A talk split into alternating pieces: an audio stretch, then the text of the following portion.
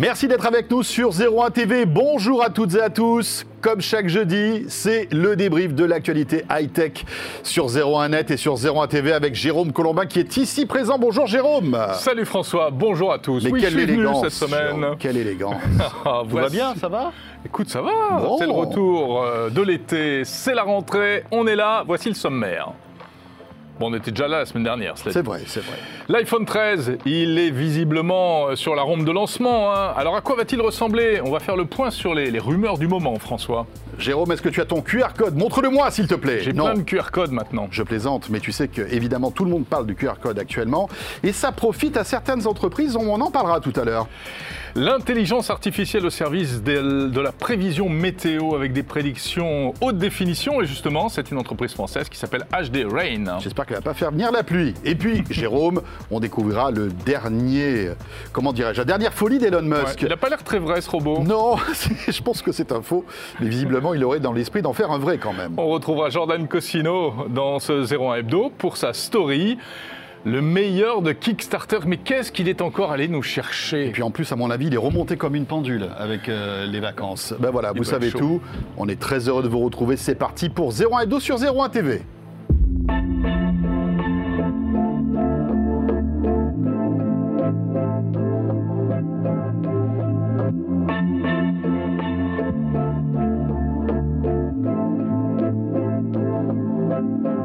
Sommaire, hein Oh là là là là, on Oh. sent que c'est la rentrée, Jérôme. Oh là hein. là. c'est la rentrée. D'ailleurs, j'espère que vous avez passé une bonne rentrée. Voilà, que tout s'est bien passé. Il va falloir faire rentrer les invités au chausse-pied Oui. dans cette émission. Vous allez voir, on a une émission très très très très riche qui va sans doute vous plaire. En tout cas, on fait tout pour, vous le savez, chaque jeudi. Euh, et on va commencer bien sûr par l'actualité de cette semaine.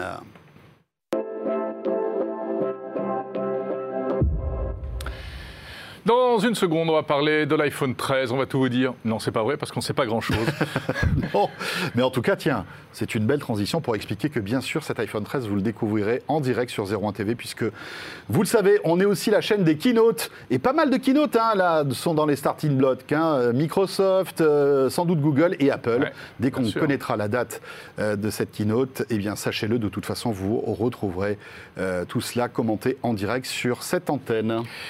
Et avant cela, eh bien, euh, bah, c'est presque, oui, euh, une pré-annonce de Keynote. Euh, on a une date pour un événement, et non des moindres.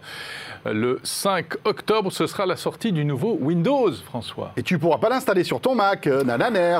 Mais moi, en revanche, sur mon beau PC, j'aurai sans doute la possibilité de tester ce nouveau Windows 11. Et je suis très impatient pour tout te dire, puisque déjà, première bonne nouvelle, c'est une mise à jour qui est totalement gratuite. Ah et ça, ouais, moi, ça, j'aime bien quand c'est des mises à jour gratuites. Cela dit, c'est un petit peu maintenant hein, le sens de l'histoire. hein. Tous ces géants euh, de l'informatique proposent des mises à jour gratuites. Exactement. Tu te souviens, c'est fini le temps où on faisait Oui. la queue dans les magasins pour acheter la boîte du nouveau Windows. La licence. Eh oui, ça c'était. Il n'y a que les vieux hein, qui Ah bah peuvent euh, savoir de quoi on parle. Maintenant, c'est gratuit. Bon, alors regardez comme il sera beau ce nouveau Windows, parce que l'une des particularités, ce sera effectivement un nouveau design. Ouais. Hein, il y a des choses qui vont changer. Euh, Il y a même la petite musique de Windows qui va changer, d'après En ce qu'on m'a plus, dit. mon Oui. Dieu. Euh, en termes d'ergonomie, le bouton démarrer, l'incontournable, l'historique, euh, voire préhistorique bouton démarrer, il, rassurez-vous, il reste là. Il reste là, mais il va changer de place. Il va passer au milieu de l'écran. Oui, Bon, on le voit, il est en bas à droite là, t'as vu? Oui, enfin en bas, en bas à droite, euh, à dro- euh, non, plutôt en bas à gauche. Enfin en bas au milieu. au bon, milieu, écoutez, hein, il est en bas en tout cas. Après, Oui, on verra bien. Euh, Peut-être que là, c'est une version bêta qu'on est en train de vous montrer en tout cas. Bon, c'est une bonne nouvelle. Euh, avec, bien sûr, suite à notre pandémie euh, qui, espérons-le, est en train de se terminer, eh bien, Teams qui est intégré à la barre des tâches pour faire des Teams plus vite que son ombre. Voilà, des visios, effectivement. Moi, je trouve ça bizarre. Tiens, on aura l'occasion d'en reparler, hein, bien sûr, de ce Windows. Et l'intégration de Teams, ça avait joué des tours à Microsoft hein, dans les années passées, Oui. d'intégrer ses propres outils Eh dans oui. le système, alors qu'il y a plein de concurrents également sur le marché. On Et à mon bien. avis, les Zoom et tous les autres, les Google Meet, etc., vont surveiller tout ça de Ouais, près, je pense. Qu'est-ce qu'il y aura d'autre Euh, Des widgets pour être plus en prise avec l'actualité, euh, etc. Mais il ne tournera pas sur n'importe quel PC. Euh, ce nouveau Windows. hein. Il y aura euh, des specs minimales à respecter, évidemment.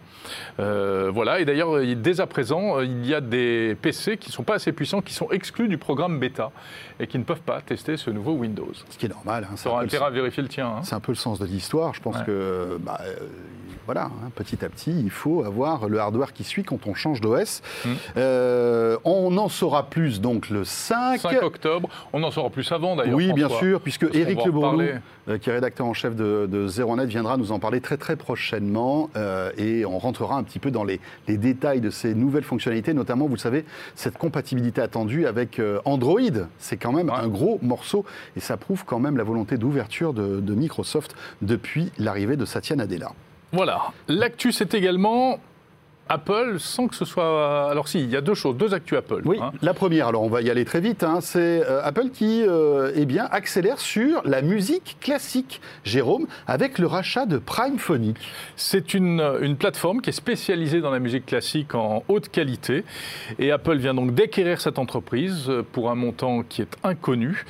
Qu'est-ce qu'il va en faire? Eh bien, il lancera en 2022, Apple va lancer en 2022, une appli de musique spécifiquement musique classique. Oui, voilà. Alors qu'il y a déjà de la musique classique hein, sur euh, sur Apple App- Music. Apple Music. Ouais. Mais là, on se Là, ce sera un univers dédié. Voilà, un univers dédié avec beaucoup plus de contenu. Bien sûr, c'est vraiment pour tous ceux qui sont fans de musique classique, euh, forcément.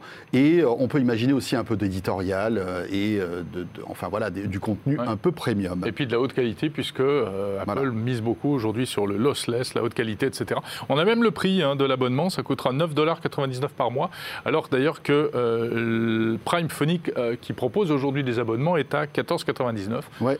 Donc ce sera intéressant pour les gens qui sont déjà abonnés. Après, moi, je ne sais pas trop si ça marchera. Moi, j'aurais bien intégré euh, en fait cette, cette offre de musique classique à l'offre déjà Apple Music, Euh, parce que c'est un peu débile de payer deux fois de, un abonnement. euh. Bah, Enfin, effectivement, c'est curieux. se- Est-ce qu'il y aura des passerelles Voilà, j'espère, hein, euh, j'espère, j'espère que euh, Apple peaufinera un petit peu son offre marketing C'est peut-être pour cibler un public en particulier. sur cet Et- abonnement. De toute façon, ça arrivera, comme tu le disais, pas avant 2022, hein, l'intégration Ouais, de, de- de ce service dans Apple Music. Voilà. Ce qui devrait arriver avant, François, en principe, si tout va bien, c'est l'iPhone 13. Ouais. L'iPhone 13, alors, bon, vous savez, on attend toujours la date de la keynote hein, de rentrée d'Apple.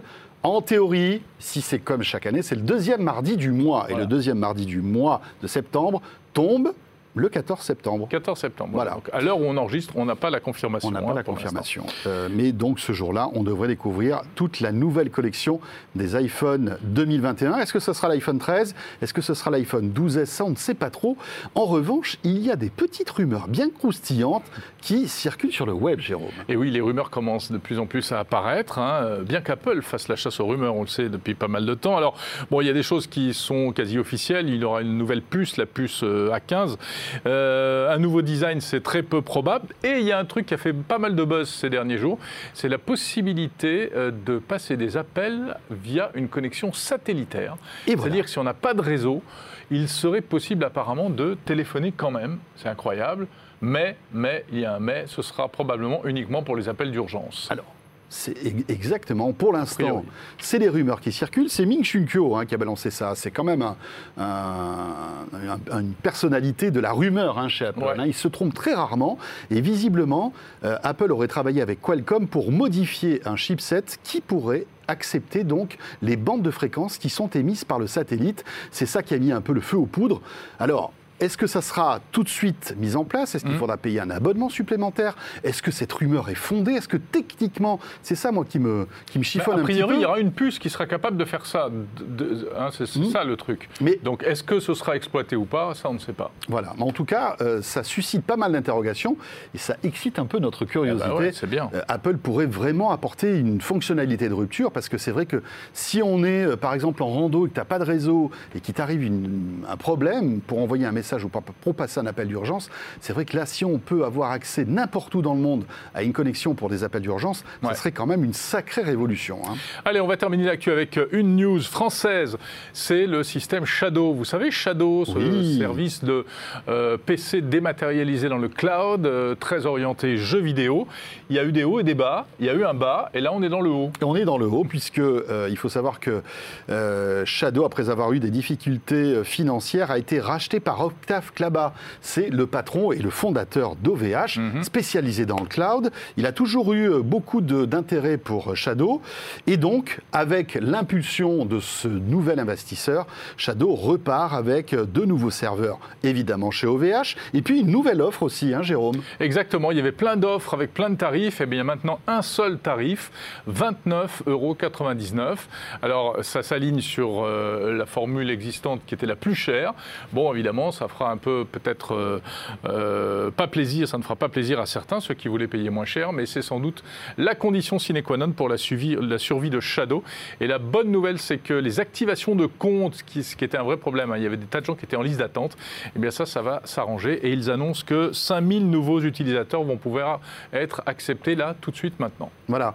Et puis euh, Shadow sera aussi une espèce de vitrine technologique du cloud, hein, Ouais. visiblement d'OVH, avec de nouvelles fonctionnalités. Rappelons que euh, l'idée de Shadow, c'est de pouvoir se connecter dans le cloud à un PC ultra puissant pour que vous puissiez, par exemple, jouer à des jeux en 4K simplement dans le cloud avec une connexion Internet qui euh, bastonne derrière, parce que évidemment la fibre est hautement recommandée. Enfin, très bien, on est content, c'est une pépite Ouais. française. euh, Et on aura l'occasion d'en d'en reparler. On essaiera d'avoir un porte-parole de Shadow de très très très bientôt. Voilà pour l'actu. On va parler, François, maintenant d'une techno, mais alors up-to-date, le truc euh, tout Ah oui. nouveau, tout neuf. Et qui- est- incroyable. Enfin, hein. pas tout nouveau, tout neuf, non, parce que le QR code, oui, c'était- l'ironie, bien blague. évidemment. Mais le QR code qui se paye une nouvelle jeunesse, évidemment, avec toutes ces euh, situations sanitaires. On en parle tout de suite avec notre invité. C'est parti.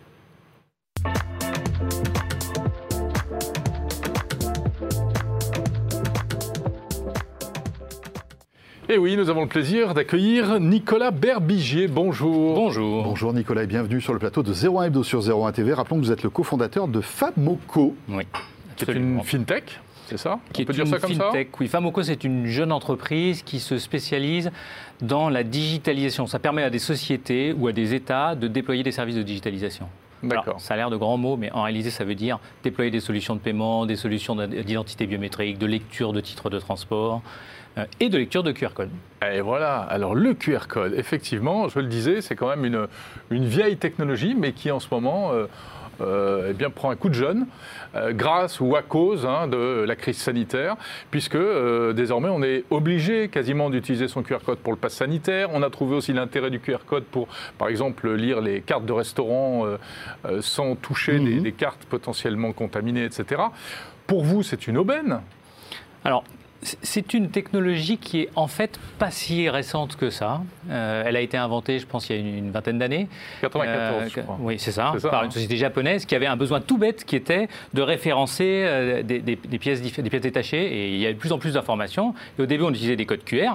Et puis, c'est pas assez grand un code QR, donc Ah, il a fallu qu'on crée un des- code. des voilà. codes barres, vous voulez dire Des codes barres, pardon, des codes barres. Et Mhm. ensuite, il fallait tout mettre dans un endroit de plus en plus compact. Donc l'idée de stocker de plus en plus d'informations dans le code QR est arrivée. Il y a, il y a un- un- une société japonaise qui a créé cette solution-là. Et en fait, la technologie a pris son essor différemment dans plusieurs zones du monde. En particulier en Asie, il y a eu un développement de solutions de paiement qui est considérable. Euh, Aujourd'hui, je pense que 90% des solutions, des, des transactions de paiement en Asie sont faites avec des codes QR, euh, avec deux acteurs principaux qui sont WeChat et Alipay. Oui, c'est vrai que- ouais. dans un magasin et on, on nous montre un QR code, ça Alors, nous permet de payer, c'est ça? Dans un magasin, c'est vrai, mais quand vous allez au puce, quand vous achetez de la nourriture dans un, dans un petit boui-boui, Ouais, quand ouais, c'est. Quand c'est quelqu'un qui vend des dumplings. Il y en a un qui, ca- qui scanne un smartphone et puis c'est réglé. Exactement. Donc l'idée, c'était de développer une nouvelle solution sans avoir besoin de passer par des cartes. Mais c'est Et- génial comme, comme innovation finalement. Alors, on- on- c'était génial avant, mais là, on se rend compte encore plus du côté génial. Alors, cette technologie commence à être de plus en plus utilisée en France. On s'en servait déjà pour la logistique, de plus en plus, pour, Mmh. évidemment pour l'étiquetage qui est un des usages premiers, pour des cartes de fidélité. Et les solutions de paiement maintenant commencent de plus en plus à apparaître aussi. Mais c'est vrai qu'en en, termes de pénétration en France, c'est beaucoup plus petit que ce Mhm. qui existe aujourd'hui en Asie, euh, en Chine, en Indonésie. pour le paiement. Pour le paiement. Voilà, avec le booster, bien évidemment, de la crise sanitaire qui, d'un coup, a mis euh, le, le QR code euh, au cœur de notre vie quotidienne, en fait. Oui. alors, Aujourd'hui, au, au début de la crise sanitaire, il, était, il s'agissait de prouver que les papiers étaient en règle, et on s'est vite rendu compte que c'est très compliqué de lire. Alors que si on met toute l'information dans un, code QR, qui en plus est authentifié, signé, on est sûr que tout est dedans et ça va très vite de le lire. Donc, Mhm. le génie du code QR, c'est vraiment d'avoir une rapidité de lecture et de stocker beaucoup d'informations en un seul euh, D'où moment. son nom d'ailleurs. D'où son nom, c'est Quick Response Code. Quick Response Code. Est-ce que c'est fiable, un? Et deux, est-ce que c'est super sécurisé? Alors, il y a deux choses. Est-ce que c'est fiable? Le code stocke beaucoup d'informations et il est fait de manière suffisamment intelligente pour résister à on met des traits dessus, on déchire un coin du coin. Donc, il, manque un petit bout d'information. Il manque un petit bout d'information, c'est fait. En fait, il y a pas mal de redondance à l'intérieur pour que ça soit utilisable. Et ça, c'est le cas, vous le voyez euh, dans le tas de cas où ça, ça lit même quand le code est abîmé. Est-ce que c'est sécurisé? Alors, il y a deux choses. On peut mettre une information dans le code QR qui est signée, donc c'est authentifié, donc on est sûr que c'est un code QR qui aura été émis par exemple par le gouvernement français ou par exemple par une pharmacie. En revanche, est-ce que c'est sécurisé? C'est facilement copiable. C'est-à-dire qu'on peut copier un code QR et dans un grand nombre de cas, on peut prendre la photo du code QR et utiliser cette photo de code QR dans des usages. Oui, son avantage fait son défaut finalement, parce qu'on peut très facilement le reproduire. Euh, mais malgré tout, en le reproduisant, euh, ça, ouvre la porte à euh, des, failles de sécurité en quelque sorte. Potentiellement.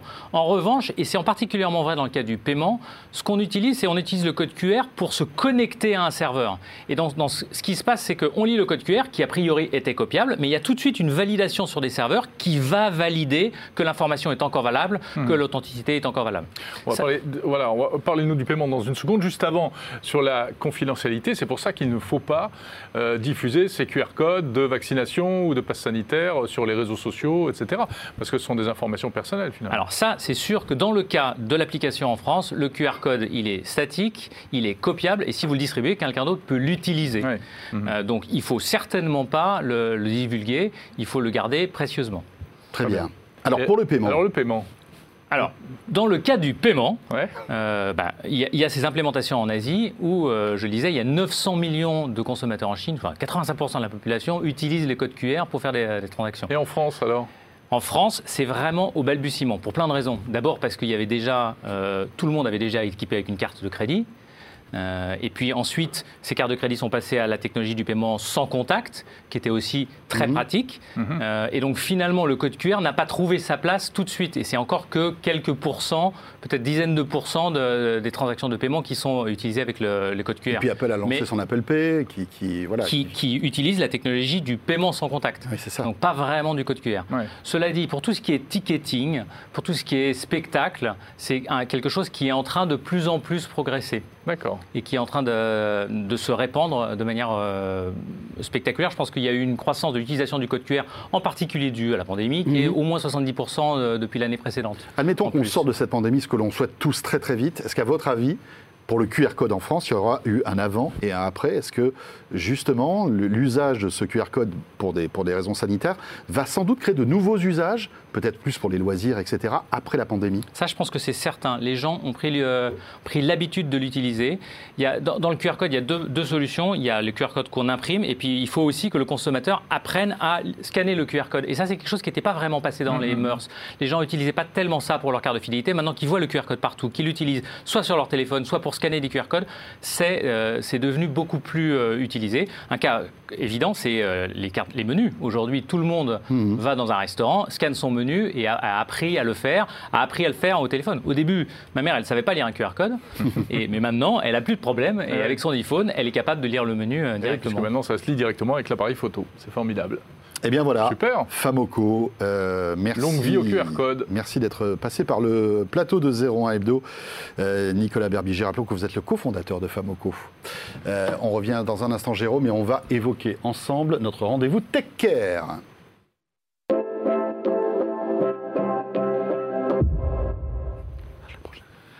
Attention, notre invité arrive. Il s'agit du fondateur de HD Rennes, Ruben Alali. Bonjour Ruben. Bonjour. Bonjour. Bonjour. Merci d'être avec nous. Merci de m'inviter. HD Rennes donc. Eh oui, on a choisi de s'intéresser à vous parce que, euh, effectivement, vous avez mis au point une technologie qui, peut faire du bien, entre guillemets, qui peut nous permettre euh, de connaître avec encore plus de précision le, temps qu'il va faire. C'est bien ça hein? Tout à fait, oui. On a développé cette technologie euh, qui est issue de travaux de recherche qui ont été effectués dans des laboratoires en France et qui maintenant constitue le, cœur du, du produit qu'on développe chez HD Rain. Donc ce qu'on fait, c'est qu'on mesure et on prévoit la météo avec beaucoup de précision en utilisant une infrastructure qui est déjà existante, des satellites qui sont déjà lancés et en connectant des boîtiers au niveau du sol derrière des paraboles de réception satellite télé. Quand on a un phénomène atmosphérique entre le satellite et le boîtier au sol derrière l'antenne télé, on est capable d'analyser la perturbation, l'affaiblissement du signal, et on en déduit une information météorologique à très haute précision. Ah ouais, d'accord. Donc c'est une interprétation à partir de données qui n'étaient pas faites pour ça au départ, en fait. Exactement. C'est vraiment une utilisation un peu, on peut dire, opportuniste d'une euh, d'une onde électromagnétique qui est déjà présente. Et on l'utilise pour aller sortir, du coup, en ce moment, des cartes de pluie, 500 mètres par 500 mètres, une itération minute par minute et des prévisions jusqu'à deux heures en avance. Et actuellement, on déploie un réseau de capteurs, de 1000 capteurs sur tout l'arc méditerranéen, en vue justement des phénomènes extrêmes qui peuvent se produire sur cette euh, région de France. Deux, ouais. Pardon, deux heures, c'est beaucoup ou c'est pas beaucoup? Parce que deux heures, euh, si vous dites à une région, attention, dans deux heures vous allez être inondé, euh, ça laisse pas beaucoup de temps pour prendre des dispositions quand même. Alors il faut savoir que même 30 minutes en avance, avoir une information qui part au bon endroit, il ne s'agit pas de crier plusieurs fois une alerte, donner une alerte, crier au loup plusieurs fois à un endroit donné. Mhm. Il faut vraiment localiser l'alerte euh, et même une demi-heure en avance, ça peut économiser 20 à 30% des dégâts. Il y a des travaux de recherche qui ont été effectués, notamment par les assureurs, qui ont montré qu'on était en capacité vraiment, même avec des délais euh, très courts, de limiter des dégâts humains et matériels. Oui, voilà, c'est ça. Ça peut, éviter des drames aussi, hein, le fait de savoir même 30 minutes avant. Euh, alors, il faut se dépêcher, mais moi, ce que j'aime bien dans votre concept, c'est cette notion de météo collaborative en quelque sorte. C'est que finalement, nous pouvons tous participer euh, à la à l'amélioration des algos de votre concept. exactement, c'est exactement comme ça qu'on se déploie en ce moment. On a euh, plusieurs volets, on a vraiment un déploiement qui est en France. Là, on passe par des partenaires plutôt institutionnels, des gens qui sont en plus en charge de la sécurité des personnes et des biens, puisqu'on on déploie nos, boîtiers HD Rain euh, sur les casernes de pompiers auprès des services départementaux ah incendie et secours. Mhm. Donc on a 12 euh, départements euh, dans le projet, bientôt 14, 850 casernes qui sont équipées en ce moment et jusqu'à la fin de l'année 2021. Et en fait, ce flux de données est déjà intéressant pour euh, du coup des partenaires type pompiers, préfecture, qui ont besoin d'avoir cette donnée météo de précision, et ensuite commercialisé plutôt dans des secteurs type assurance, gestion de l'eau et agriculture. D'accord. Vous êtes complètement concurrent de, Météo France, par exemple, ou de la chaîne météo, non? Alors, ou, ou complémentaire Comment vous vous situez? Euh, on, se situe comme un opérateur de données météorologiques. On, l'a vu cet été, on a vu les phénomènes météo qui ont frappé les quatre coins du monde. On a besoin d'avoir une donnée plus précise puisque euh, le changement climatique entraîne des événements extrêmes plus localisés, plus forts, euh, plus répétés. Et les technologies actuelles servent dans 20% des territoires, on a des très hautes technologies, on a du radar météorologique comme ce que déploie Météo France. On a 80% des territoires qui ne sont pas ou très peu équipés. Et même dans les territoires où on est très équipé, comme en France, mhm. on a encore des ratés et des endroits où on manque d'informations. Donc vraiment, on se veut complémentaire et on se veut aussi un guichet de données météo qui est accessible à la fois à la chaîne météo, à la fois à Météo France. Donc on a un contrat de partenariat avec Météo France International notamment, et euh, avec d'autres entreprises qui ont besoin de cette donnée pour être euh, plus résilients face au changement climatique. C'est ça qui est intéressant aussi, vous parlez de changement climatique, euh, vous êtes au cœur du, truc là. Enfin, est-ce que vous voyez, vous, justement, avec vos capteurs, des, phénomènes météo qu'on n'avait pas vus depuis, depuis très longtemps? Alors, la société a trois ans, donc on, oui, donc vous êtes assez jeune. On est assez jeune encore. Pas d'historique. En termes d'historique, on a vu des épisodes notamment dans la région d'Antibes. Euh, en Côte d'Ivoire également, où on a un système qui est déployé sur euh, le Grand Abidjan, on a vu des épisodes qui sont, disons, pour le moment assez classiques par rapport à une variabilité annuelle. On n'a pas encore saisi d'événements comme ce qui s'est passé dans, dans l'Est ou en Allemagne cet été ou la nuit dernière à New York. Oui, ou la tempête de 99 par exemple. Exactement. On n'en est pas là, mais au fur et à mesure qu'on ajoute une couverture géographique, on a une possibilité d'aller saisir ces, événements très extrêmes. Mais les inondations en Allemagne, justement, dont vous parliez, ou actuellement euh, à New York, aux États-Unis, vous les, ça sont des éléments que vous voyez arriver donc, euh, Alors c'est le but avec, euh, avec les infrastructures, là où on les aura déployées, le but est vraiment de les anticiper au moins deux heures en avance. Et, ça dans, des zones où, les capteurs HDRN sont, sont déployés. D'accord. Toutes ces données sont accessibles à tout le monde ou alors vous les réservez on va dire, à tous ceux qui, euh, qui sont euh, en partenariat avec vous Alors, c'est le modèle économique euh, de, la société. On a une vente de données par abonnement. par souscription. On- ce qu'on a fait, c'est qu'on a également des données qui partent pour des questions de recherche, où là, du coup, ben, le processus et l'abonnement est, est un peu différent. On construit, plutôt on co-construit des projets de recherche pour améliorer un produit ou aller détecter un nouveau paramètre comme de la grêle ou de la neige. Donc là, dans ce cas, c'est vraiment une voie à part pour les données HD Rain. Et dans tous les autres cas, c'est une commercialisation en abonnement plutôt vers les entreprises. On on n'adresse pas aux particuliers, on n'a pas fait d'application pour accéder à nos données pour le moment. Et pourquoi? Mm. Parce que ça n'a pas de sens, à votre avis, de- de- d'offrir cette. euh, enfin, d'offrir. Ou alors qu'un qu'un- qu'un particulier paye un abonnement pour avoir des données météo? Ça n'a pas de sens? Alors c'est difficile économiquement, il y a beaucoup de données euh, gratuites qui sont présentes euh, pour, euh, sur les différentes applications, Mais si je vous écoute, pas aussi précise que la vôtre. pas aussi précises que ce qu'on peut Mais on les- délivrer. On, les- on pourra retrouver vos données, par exemple, sur l'appli Météo France ou euh, Alors c'est, j'espère, Ouais. c'est- c'est en cours de discussion et de négociation. Euh, L'intégration des données qui seront récoltées en France dans les produits Météo France, oui, c'est en cours de, de- de négociation. Mais voilà, ça n'a pas forcément de sens pour une structure comme nous, avec, euh, voilà, on est entre 8 et 10 personnes en ce moment, d'aller développer un, un produit qui est un petit peu plus difficile à commercialiser sur du, du B2C, plutôt que d'aller vers des entreprises qui, elles, ont, déjà des équipes qui savent utiliser cette donnée très précise et qui savent la valoriser. Oui, Vous êtes basé euh, à Station F Tout à fait. depuis le début? Depuis trois ans, oui. Voilà, et donc euh, vous grandissez euh, dans, ce, dans ce bel endroit hein, qu'on connaît bien avec Jérôme, qu'on avait visité plusieurs fois. Euh, vous comptez y rester encore quelques années euh, Quelques mois. Quelques Euh, mois quelques mois, prendre nos locaux, on commence à être nombreux. En fait, on a deux, deux villes euh, dans lesquelles on est basé. Les équipes sont divisées entre Paris et, et Toulouse. Euh, à Toulouse, on a une chaîne de production, parce que Mhm. ça nous tenait à cœur de- de- de- d'assembler nos capteurs en France. On a quelques pièces qui sont centralisées à Toulouse et ensuite assemblées. Donc on a une, une ligne de production qu'on sollicite chez un, chez un sous-traitant et une partie de l'équipe qui est basée là-bas. Et à Station F, bah, c'est vrai qu'on on est arrivé à deux à Station F il y a trois ans. Et euh, maintenant, on est beaucoup plus nombreux et puis on, on est monté aussi euh, dans les étages en passant du Founders Programme à l'incubateur HEC. Eh bien voilà, Très bien, super. belle réussite. HD Rain. Merci. Merci beaucoup. Ruben Alali, merci d'être passé nous voir sur le plateau de 01 Hebdo. Merci à vous. Jérôme, on va maintenant parler robots, en tout cas futur des robots, Yes avec Elon Musk qui, euh, en plein cœur de ce mois d'août, nous a Oui, on en parlait d'ailleurs dans, le- concept. dans le podcast chez Jérôme et François. Tout à hein, fait. on- que vous pouvez réécouter. Et bien, euh, là maintenant, on va détailler tout ça ensemble avec Amélie Charnet.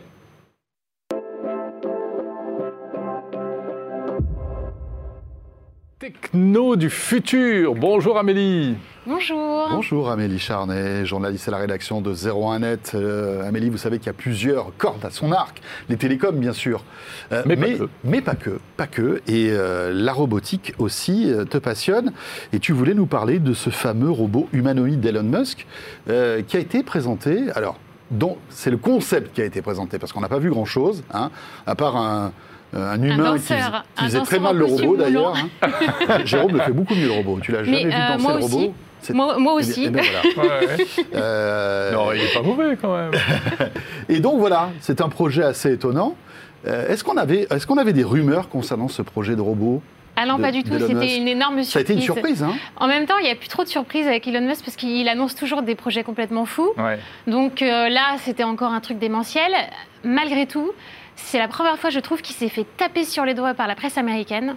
Il y a eu des articles extrêmement durs disant non mais c'était n'importe quoi cette présentation. Ah bon? Euh, alors déjà le coup du danseur, le coup du danseur, euh, c'est vrai que c'était un petit peu kitsch. Ouais, ça fait Ouais, un petit ouais, peu ouais, années ouais. 80, Ouais, ouais, euh, un peu curieux. Et ensuite, il a été très très flou. Et puis surtout, euh, bah, la presse américaine a dit mais attendez, ça fait des dizaines et des dizaines d'années que Boston Dynamics essaye de faire ce qu'il dit, Bien sûr. que qu'elle n'y parvient pas à part dans des vidéos euh, de deux minutes très contrôlées euh, dans, dans un univers balisé. Et lui il nous dit oui oui bah demain euh, vous aurez un robot humanoïde qui ira faire votre course, vos courses à votre Hmm, place. hmm. Et tout le monde a dit, mais. Ça, c'est Boston Dynamics, Il hein, se fout voit. de nous. Donc. euh, Bon, donc tu n'y crois pas Ah, bah non, c'est pas tout à fait ça, c'est plus complexe que ça. Ah. Alors, j'ai lu tous ces articles, je me suis dit, effectivement, euh, des experts qui disent, mais. C'est totalement impossible. Euh, j'ai fait ma petite enquête. Euh, Il y a pas mal de spécialistes de ro- robots humanoïdes en France. Et ils m'ont tous dit attendez, on prend les choses étape par étape. Il a d'abord dit un prototype l'année prochaine. Et ils m'ont dit ça, c'est possible, parce qu'en fait, construire un robot euh, qui marche, euh, qui soulève des poids, euh, matériellement, c'est pas impossible. Mhm. En revanche, qu'il soit hyper efficace, hyper utile et qu'il aille dans la rue, c'est une toute autre histoire. Donc c'est plutôt là euh, que se situe le problème. Donc lui, il a dit, ça sera un robot qui pourra faire des tâches pénibles à la place euh, des humains, des tâches ennuyeuses, euh, des tâches dangereuses. Donc on pense peut-être à aller dans des centrales nucléaires ou sur des sites euh, contaminés comme Fukushima, Euh, peut-être euh, faire Porter des charges. porter des charges lourdes, visser des boulons à la chaîne. Aller dans des endroits compliqués. Voilà, donc ça, ça c'est c'est de l'ordre du possible, mais pas pour tout de suite. Et là, en revanche, ce qui est vraiment impossible, c'est demander à un robot d'aller dans la rue, euh, improviser une petite sortie shopping. Oui, iRobot, euh, c'est pas pour demain. Ça paraît très compliqué. Mhm. Alors, il avance des arguments. Il dit non, mais on va réutiliser nos capteurs qu'il y a sur nos voitures Tesla. On va réutiliser euh, nos, nos puces, euh, notre puissance de calcul informatique. Alors là encore, les experts disent euh, ça c'est possible. Il y a des choses à en tirer. Les caméras qu'il y a sur les voitures, oui, pourquoi pas les réutiliser sur le robot. Euh, les processeurs aussi également. le- L'entraînement euh, des réseaux neuronaux. Mais euh, entre une voiture qui roule à plusieurs dizaines de kilomètres heure et un robot qui avance lentement, un robot humanoïde qui tombe, parce que tous les robots humanoïdes tombent parce que l'équilibre est extrêmement complexe à, C'est ce qui est plus difficile, hein, la marche des robots. Voilà. Ouais. Ouais. Alors, c'est pas le, le seul obstacle, parce Mm. que euh, finalement, la seule chose qu'on sache faire encore pour quelques années, c'est faire évoluer un robot humanoïde dans un environnement hyper contrôlé, Mhm. préalablement scanné. Mais aller dans un univers inconnu, euh, alors que chaque mouvement doit être généré par des algorithmes qui ont été paramétrés et entraînés préalablement, ça n'est pas possible Ouais, on en voit un joli là, euh, celui-là, je ne sais pas si tu le connais, Agility. Tout à fait. Donc, euh, c'est une. euh, alors, elle, c'est beaucoup moins connu que, que, que Boston, Boston Dynamics. C'est Digit, donc d'A- d'Agility Robotics. Ils sont très connus. Mais là encore, ça, c'est quelque chose dans un environnement qui a été préalablement euh, scanné. Il a est télécommandé en plus. Il- il est- voilà, il est télécommandé, donc euh, ils appellent ça de la téléportation en fait. Euh, Il y a des chercheurs en France qui, qui font ça, qui disent que ça pourrait être une des options d'Elon Musk, de tout simplement avoir un humain qui contrôle le robot à distance. Ouais. Ça irait beaucoup plus vite de, Bah oui. de le développer. Bien sûr. Mais j'ai également eu au téléphone Bruno Maisonnier, que vous connaissez. oui, fondateur voilà, de voilà, donc euh, lui, il dit oui, à terme, tout à fait possible. On a encore malheureusement trop de limitations technologiques. Donc il faudrait avoir des puces euh, qui euh, apportent une vraie intelligence euh, au robot et pas Mhm. seulement une intelligence héritée de longs entraînements. Il faudrait avoir de nouveaux euh, actionneurs pour que la- la- l'agilité du robot et sa locomotion soit plus fluide. Aujourd'hui, un robot ne peut pas sortir dans la rue comme ça. Ça, c'est vraiment inatteignable. Oh là là, quelle déception. Mais, Mais, mais vous savez quoi, moi je, je- je me méfie quand même de- d'Elon Musk, parce que Elon Musk, a, a- c'est pas la première fois qu'il lance des, des- des- des projets et des idées complètement folles qui se sont avérées. Oui, euh, ça prend plus de temps que prévu, mais Voilà. au bout du compte, il arrive à faire des trucs. Reprenez les- le, le début de Tesla, reprenez le début de sa De- conquête de spatiale, etc. Faire- Tout le monde lui rigolait au nez. Faire atterrir des Euh, fusées, tout le monde rigolait. hein. Et moi, je pense que euh, s'il parle de ce truc-là, c'est qu'il doit avoir un proto qui tourne quelque part euh, et qui doit sans doute être euh, potentiellement assez avancé.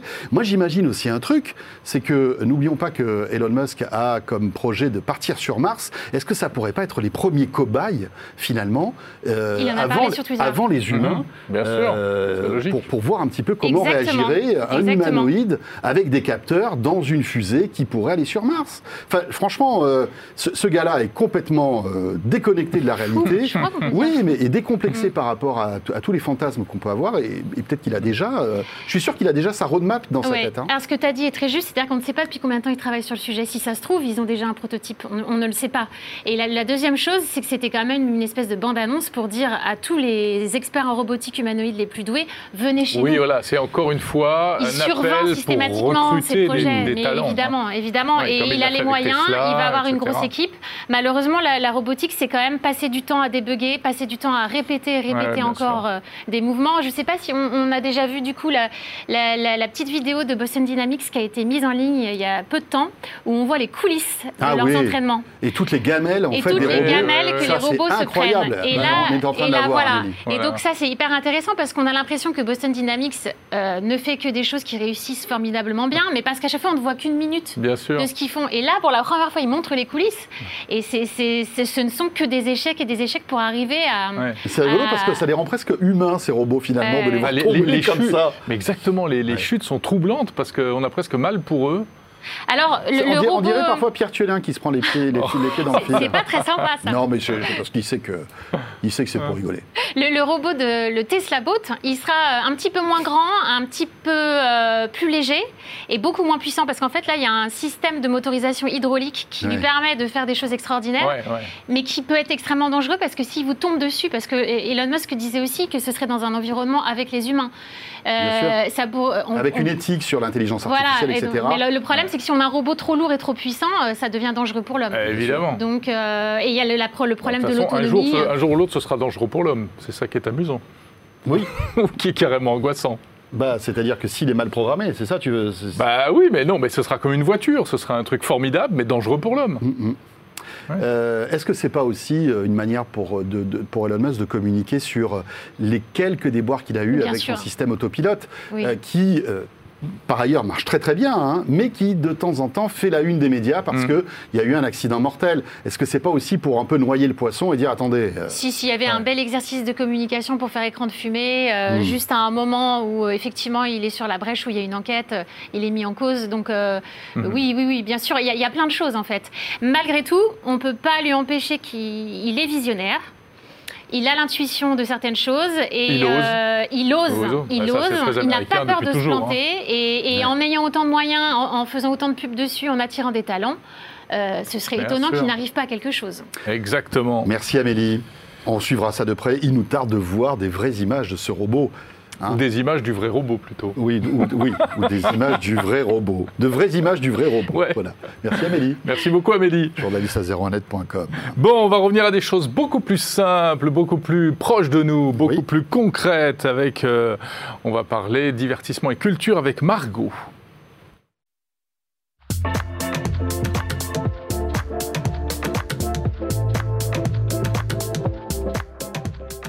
Margot Duchesne nous a rejoint. Bonjour Margot. Bonjour Margot, comment Ravi ça va retrouver. Eh bien, ça va, et vous? C'était bien Montmartre alors la semaine dernière? Alors, c'était euh, c'était plutôt sympathique. Euh, non, non, c'est bien promené. euh, c'était une bonne expérience. Et puis, c'était une bonne application qui, en fin de compte, est partout en France Voilà. et même en Europe. On rappelle le nom? Foxy. Voilà, c'était une espèce Foxy. d'escape game. euh, en- Oui, c'est voilà. ça. Il s'est inspiré de ça euh, aussi, le fondateur. Donc, Alors aujourd'hui, on parle d'autre chose, on parle de Cultureo. Oui, alors euh, vous avez sans doute euh, entendu parler de certains noms et événements comme Kubrick, Dali, la Nouvelle Vague, Kandinsky, la guerre de sécession ou encore Napoléon. Tous ces noms vous disent forcément Oui, quelque chose. un hein. petit peu, oui, Mais quand même. est-ce que vous sauriez les expliquer clairement, sans aucun doute, sans vous poser la moindre question? Peut-être pas.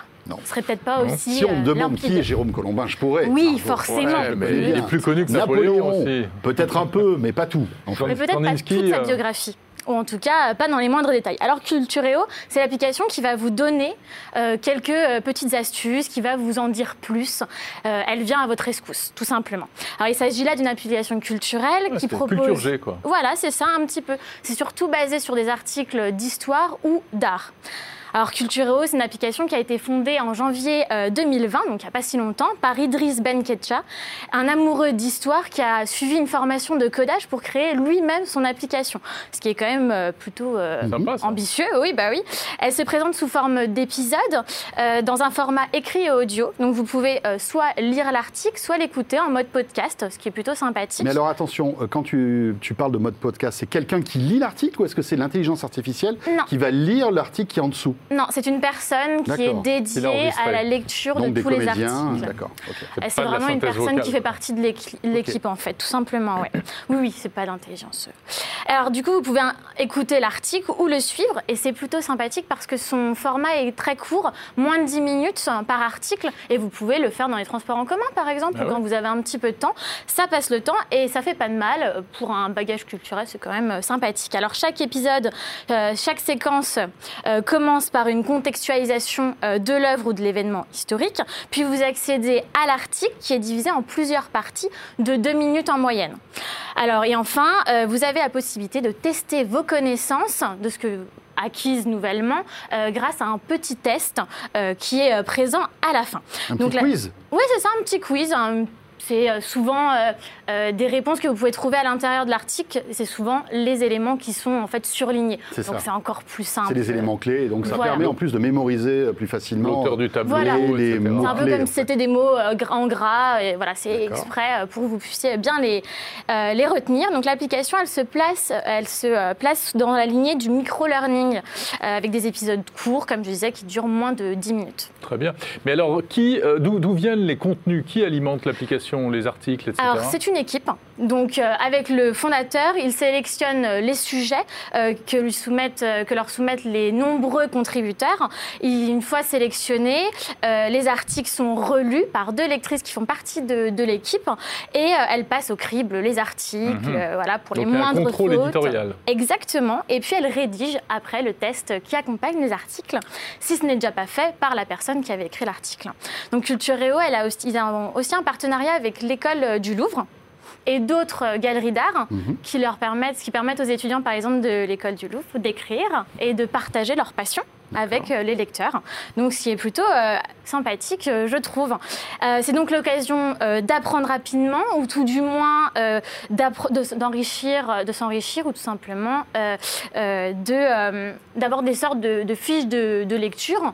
Voilà, tout simplement. Ouais, c'est euh, sympa. C'est très bah sympa. oui, c'est Et la c'est quoi le modèle euh, économique en fait de la cette appli dose. euh, C'est un- Ça marche par abonnement Il faut acheter euh, l'appli voilà. Comment ça comment Donc j'en viens exactement.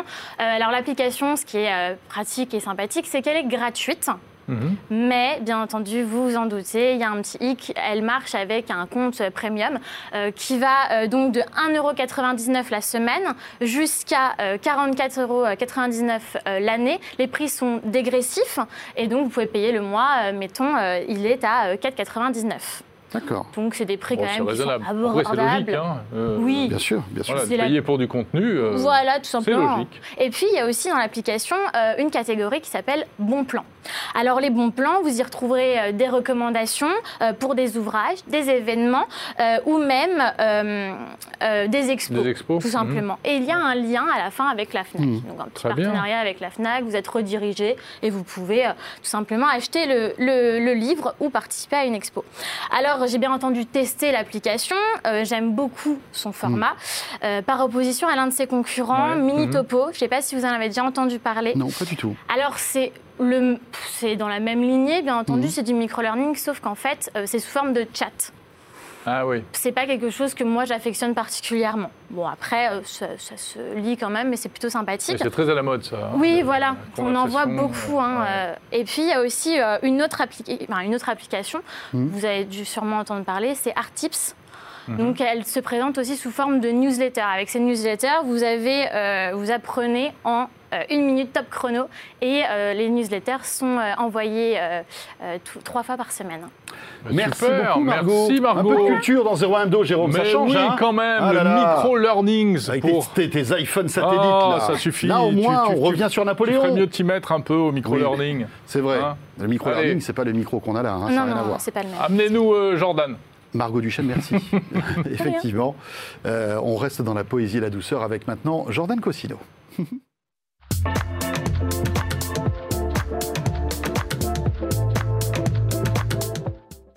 toujours Alors, cette chorégraphie, cette chorégraphie formidable de Jordan qui, qui nous refait la Macarena dans ce petit jingle. Ça va Jordan? Ça va et vous? Va falloir le changer ce jingle. Non, non, non. Pourtant, non, je me non. coupe plus les cheveux pour essayer de lui ressembler, je rebouffe. euh, Tu sais, on se, on se fait des dossiers. C'est vrai, ah bah là, là, tu l'as tu l'as depuis longtemps le dossier. T'as de quoi faire avec moi. Ça va? Ouais, ça va. Très content de vous Bon, ça y est, t'as repris le boulot. Eh oui, je sais, je sais, je faisais rendez-vous en terrain inconnu justement chez, chez le coiffeur euh, il y a quelques semaines, c'est pour ça que j'ai pris un peu de temps. Oh, ça va venir au bout d'un moment. Oui, bah, il, va, il va me trouver un créneau. Il va trouver un credo. Tout va bien? Ouais, Alors, de quoi on parle? Alors, qu'est-ce que tu as sélectionné pour nous en Kickstarter? Aujourd'hui, trois petits produits Kickstarter. hein, on change pas les, les équipes qui gagnent. Mais bien sûr. Euh, la semaine prochaine, j'arriverai avec un très bon objet. Mais cette Ah. semaine, c'est du Kickstarter. Je fais un petit teasing, t'as vu. On Mhm. commence avec Axis. Axis, c'est un super produit. Je l'ai trouvé euh, sur une plateforme participative. C'est euh, l'idée, ils te disent que c'est de faire de ton corps une manette. Euh, alors, chaque euh, corps est une manette différente. hein. On a plus ou moins une bonne Ah manette. bah du coup. oui, Mais je juge Attention. personne. pas de Euh, commentaire. et donc, Reste en dessous. Quelle belle manette vous avez une belle manette, Jérôme. Euh. L'idée en gros c'est de. euh, Mais un donc, tout petit joystick. bah, que ça pas permis. Pas, pas sur une rentrée, j'essaie d'y aller doucement. Euh, non, en gros, ils te vendent ça comme un contrôleur. Euh, ils ont même créé un jeu pour que tu puisses exploiter complètement le truc. Euh, c'est un jeu de combat.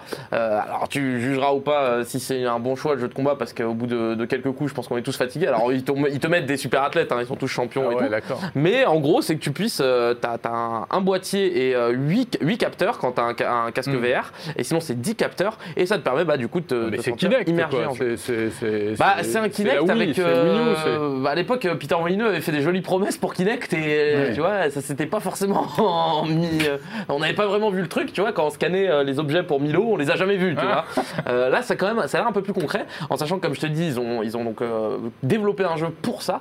Euh, Il n'y a pas forcément besoin d'autres trucs à côté. Ça fonctionne, euh, c'est un standalone, comme on dit, il fonctionne tout seul et c'est compatible avec euh, les jeux de Steam VR et euh, euh, d'Open VR, pardon. Bon, Donc voilà, produit sympa. Euh, Ils en sont où là dans Kickstarter alors là, ils, ont, ils sont à la moitié de leur financement. Ils ont 44 000 euros, ils en veulent 80 000, ce qui est quand même pas mal. Ouais. Le produit, il est assez cher, hein, par contre, ça coûte 400 euros. Hmm. Euh, et ça sort les- en mars Et 2022. T'as même pas le masque pour ce prix-là. En fait. Ah bah ah non T'as non ah, t'as pas de- capteurs, hein. ah oui non je croyais que non non t'as pas t'as pas de casque et après ils, te disent aussi que si pour les salles de si jeu. t'es développeur aussi, tu peux te pouvoir développer parce que tu peux faire du tracking en fait. hein. Mhm. C'est comme au ciné, tu as des capteurs ou sur certains jeux t'as- tu as des capteurs. Bah tu peux l'utiliser si tu veux développer. Ouais, c'est du motion capture euh, accessible. en Ouais, fait. ouais, enfin, ça reste 400 balles, mais ouais, ouais, c'est Oui, plus accessible que, des, oui, que toutes les caméras, euh, notamment pour les FIFA où tu vois que les mecs ont Et 5000 voilà. caméras, plein de Mm. trucs. Mais tu sais, Voilà. sur le dernier euh, Oculus Quest 2, il y a des capteurs en fait qui te permettent de ne plus ser- de, De te plus servir des manettes. Donc je me dis, est-ce que finalement, c'est pas un truc un peu obsolète? Est-ce que demain on n'aura pas un capteur avec assez, de- un, un masque pardon, avec assez de capteurs, capteurs pour pouvoir détecter tes gestes sans avoir euh, des capteurs Ouais, supplémentaires parce que là, oui, il faut quand même, t'as quand même 8 capteurs sur le corps. Ouais, hein. et puis là, c'est- non, mais je pense que ça va apporter une précision Et pour les jambes aussi. quand même importante. Ouais, ouais, ouais. Après, pour un jeu de combat, faut voir. Moi, j'aimerais bien, Oui, je serais oui, curieux d'essayer le jeu de combat. Mais bon, s'il faut mettre Allez. des high kicks, lever la jambe, euh, à un moment donné, tu vois, après deux Ouais, combats, tu t'es- tu, KO. tu craqueras ton jean. Non, bah, en plus, qui plus est, oui, oui, qui plus est, surtout en retour de vacances. Deuxième produit, Deuxième produit. Deuxième produit. Deuxième produit s'appelle The Sinden Light Gun. Euh, ça va vous parler euh, parce que c'est, bah ça, ouais, fait partie de votre génération plus que de la mienne. Vous avez sûrement connu ce petit pistolet, notamment pour du Dunk Hunt, pour du Time Crisis Ouais, ou ce genre de jeu. Tu sais que je me Euh, suis ruiné à cause de ça. C'est vrai Ah oui, Il paraît que ça coûtait, ouais, ça coûtait très très cher à l'époque. Ouais, j'ai ouais, pas connu, j'aurais adoré connaître cette époque, Mon Dieu, mettre pièce, pièce, pièce, mais il paraît que tu, pouvais perdre beaucoup d'argent très vite. Euh, donc l'idée c'est de, bah, de refaire ce- ces pistolets que vous pouviez avoir à l'époque, notamment ouais, sur Dunk Hunt ou Time Crisis comme je l'ai dit. Euh, mais sauf que euh, les pistolets de l'époque ne fonctionnent plus sur les écrans LCD, euh, OLED ou n'importe. Et en fait ce gars a décidé bah, de créer un pistolet qui fonctionnerait sur les écrans aujourd'hui. Ah. Et donc en fait, il te le rend compatible. Là, tu vois, on a vu du Doom tout à l'heure, je crois. Euh, et euh, là, c'est, je crois que c'est du Transformers. Enfin, t'as pas mal de jeux avec lesquels il veut les rendre compatibles. Et, euh, et en gros, il t'explique comment ça fonctionne, comment, euh, comment il arrive à, en gros à faire un cadre de ta télé. Que Mhm. dans le pistolet, t'as une petite caméra qui, qui arrive à localiser le. la- C'est hyper passionnant. Pas C'est, hyper compliqué à expliquer, mais c'est hyper passionnant. Et il a quand même récolté plus de 2 millions d'euros. Hein, 2 millions, 500 2 millions 600 000 euros. Le truc a été ultra financé. 2 ça- millions d'euros bah, Ouais. c'était un vrai public. Et euh, ceci dit, moi, je pense que tu, marché, tu me mets devant Énorme. une télé avec un pistolet, je peux jouer Alors des je vais te dire, Ouais. et quand tu joues à deux avec des potes, c'est plus Exactement. T'as la possibilité d'en connecter deux et tout. Ah Enfin, ouais, c'est hyper bien pensé. euh, Aujourd'hui, ça fonctionne sous, euh, sous Windows et euh, sous, sous Linux. Ils travaillent sur une version Android. Ça fonctionne aussi pour les PS1, PS2.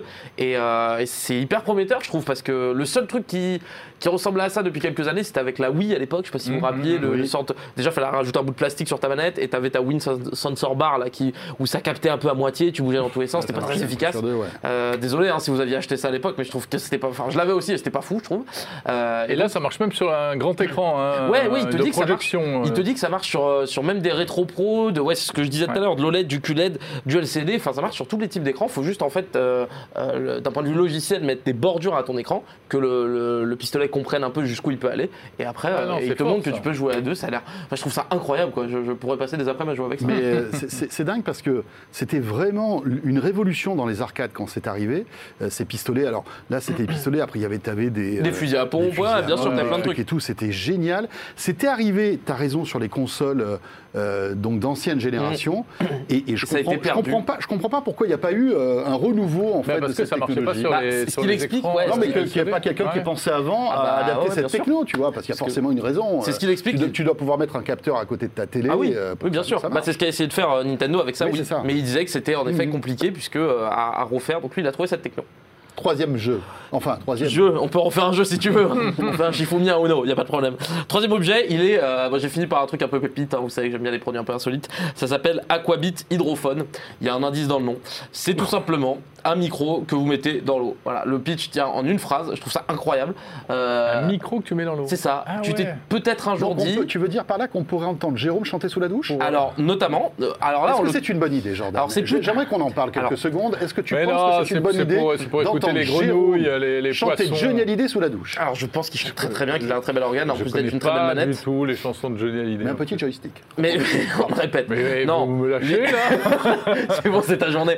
Non, l'idée, euh, c'est de pouvoir le mettre dans des, dans des, des- des points d'eau, des petits points d'eau, Oui. et d'écouter les poissons. C'est génial. Et Mais d'écouter oui. l'eau. Parce que il- visiblement, il- ce, ce- ce monsieur euh, qu'on voit à l'image euh, nous, fait Aime le- écouter les poissons. nous fait le constat qu'en fait 90% des sons sous-marins restent inconnus de la science. Et il s'est dit, est-ce qu'on foutrait pas un petit micro dans l'eau? Alors ça existe. Mais les sons, ils ne se propagent pas de la même manière. Tu, tu entends pas bien sous Ah, l'eau. ah bah non, c'est pas oui, non, faut pas s'attendre Ah. à avoir un son euh, Dolby Atmos. Hein.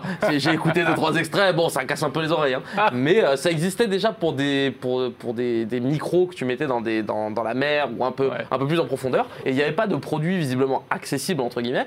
Et donc lui, il a fait ça pour des petits courants d'eau, un truc qui coûte pas très cher. Tu le branches à un, un, un- un enregistreur type un Zoom ou, ou quelque chose comme ça, Mhm. et tu vas pouvoir récupérer ton son. Je trouve ça assez fou euh, d'avoir ce truc qui arrive à capter des, des très hautes fréquences, etc. Donc euh, bon voilà, c'est si Ouais, vous voulez marrant. écouter les poissons, vous êtes peut-être dit un jour. Ça coûte quand même 76 euros. Faut beaucoup aimer les faut poissons. vraiment aimer les poissons Et et, ça les sort en octobre, oui. donc euh, ça arrive très bientôt. Voilà.